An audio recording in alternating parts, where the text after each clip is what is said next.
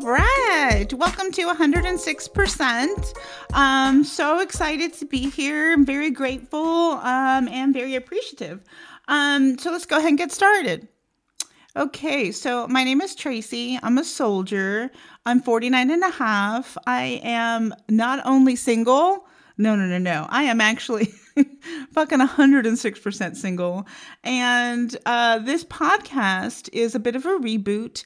Um, a few years ago, my ex husband and I put a podcast together with a very similar mission, and it was called Veterans Cafe Podcast. And our mission was simple we wanted to entertain. Uh, we wanted to shed some light um, on veteran and soldier issues, and the goal of that light was, you know, to help solve some of those issues. Um, we wanted people to know that we were there for them, that they were not alone. Um, we had guests, you know, we had some interviews. Um, hopefully, we made a difference. We had a lot of fun doing it. Um, there was 30 episodes. I recently re-uploaded them in case you guys are interested. Uh, they're on my YouTube channel. I once I finish my website, which at some point will happen. But once I finish my website, I'll go ahead and share those links. Um, in the meantime, I'll go ahead and just explain like what I want to do and like why I'm here, right? So as I said, the to me this feels like a bit of a reboot, um, you know, because I have a very similar mission. It, in fact, it's pretty fucking identical. I want to entertain, I want to shed some light on some issues, and I want veterans and soldiers to know that they're not alone. I um, am 106% single because um, my husband um, sent me a really long fucking text message in February last year, February 2020. Um, we were a couple for 12 years. We were married for just under 10. I thought we were like so fucking happy. Uh, he was my favorite person. Like my entire fucking world revolved around him. I was really happy. Um, I thought he was happy as well. And I woke up one morning in February um, to a really long text message. And it was one of those like fucking paragraph ones, you know, like you roll over, you're stretching, you open your eyes, you see the paragraph, and you're instantly like, oh, fuck, right? it was one of those texts. And um, unfortunately, you know, our marriage, uh, you know, ended. And, um, I have been single um, ever since then, of course, and um, I have been on dating apps for about a year. Uh, I've been divorced a little bit longer than that, and um, you know, I took it like I said, I took it really hard. I didn't see it coming. Um, I legitimately, truly felt sorry for myself every day from February to July of 2020. Um, a really good friend of mine flew in uh, for the weekend, and she was like, you know I get it. You know, you're sad.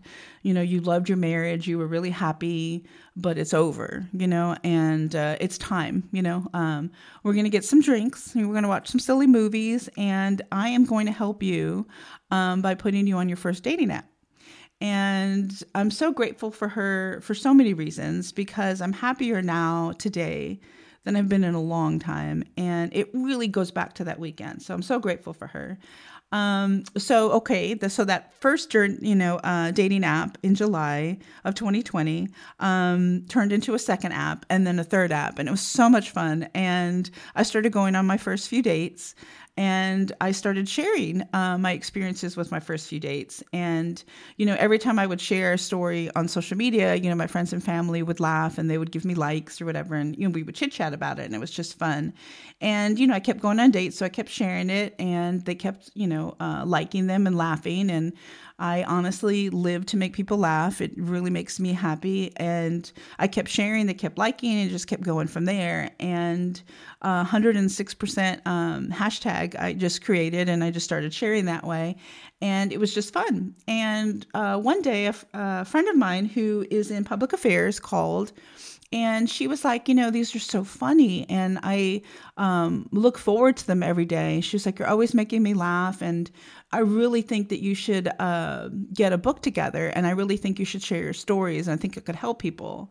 And I was like, oh my god, that'd be awesome, but I mean, I'm not that smart. I can't write a book, but you know, I'm glad you like them. You know, anyway, how are you doing, right?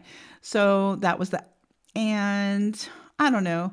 Uh, kept sharing, kept going on dates. Uh, another friend called and he was like, you know, I'm really enjoying these. They're really funny. You should really get a book together. People would love them. Um, people like to know that they're not, you know, alone in certain situations like this, right? And you're single and you're 49 and you're making people laugh. And I, you just, he was like, I just think that'd be a good thing. And he was like, and you never know, it could actually lead to your new person. I'm like, ah, I don't know, whatever. So then I started thinking about it and I'm like, I really just cannot write a book. I just don't have that level of intelligence. But holy fuck, can I talk, right? So I uh, started thinking about um, the podcast reboot, right? And uh, to me, it's a reboot, same mission. So I was like, hmm. So I called my ex. Uh, my ex was um, the producer of the last one. He honestly like did all the work. I would just kind of show up with like, you know, um, my little drink or my wine, my beer, my cider, whatever, and then we would start recording. And uh, didn't really pay attention to like all the ins and outs of it, specifically the audio, because he did all of that. So when I called him and I uh, explained what I wanted to do, he was like all for it. He was like, "It's a good idea, you know, like fucking go with it." And uh, he helped me pick out some of the equipment and he's helped me make some decisions with hosting services and things like that.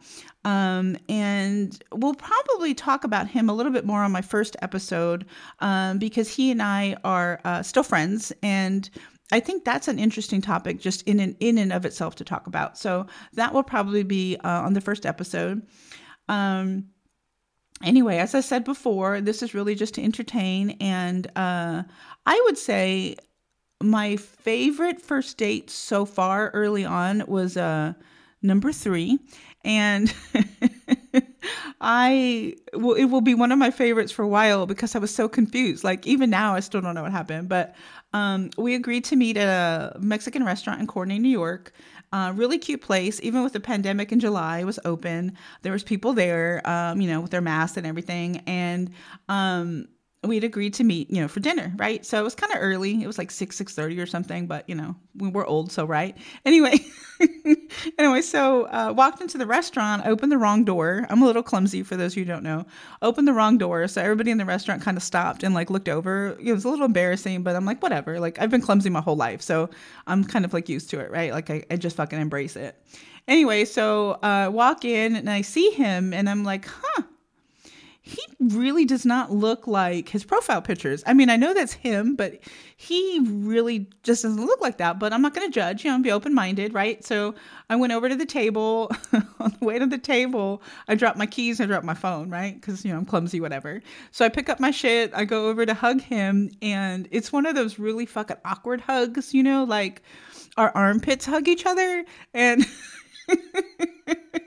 I don't know. So we just like uh was like whatever. So we just sat down. I ordered my giant burrito because I love to eat. Uh, you know, it was like one of those huge burritos with like rice and beans. And he ordered whatever the hell he ordered. Uh, he ordered a couple beers, and we just started chit chatting. And, you know, it was a little awkward because, you know, it's a first date. I think most first dates are a little awkward. Um, but it was fine, you know, like I ate like a thousand chips, you know, we chit chatted. Um, the burrito arrives. It's like fucking delicious, by the way. Um, so I take my second bite and I feel like kind of like an awkward moment, you know? So I look up and he like leans over because we're at a booth and I have like food in my mouth and shit. And he like leans over and he's like, Are you ready? And I was confused and chewing. And I, before I could even say, like, what? Like, what are you talking about? He raised his hand, grabbed the bill, paid for it, and ran out the fucking door.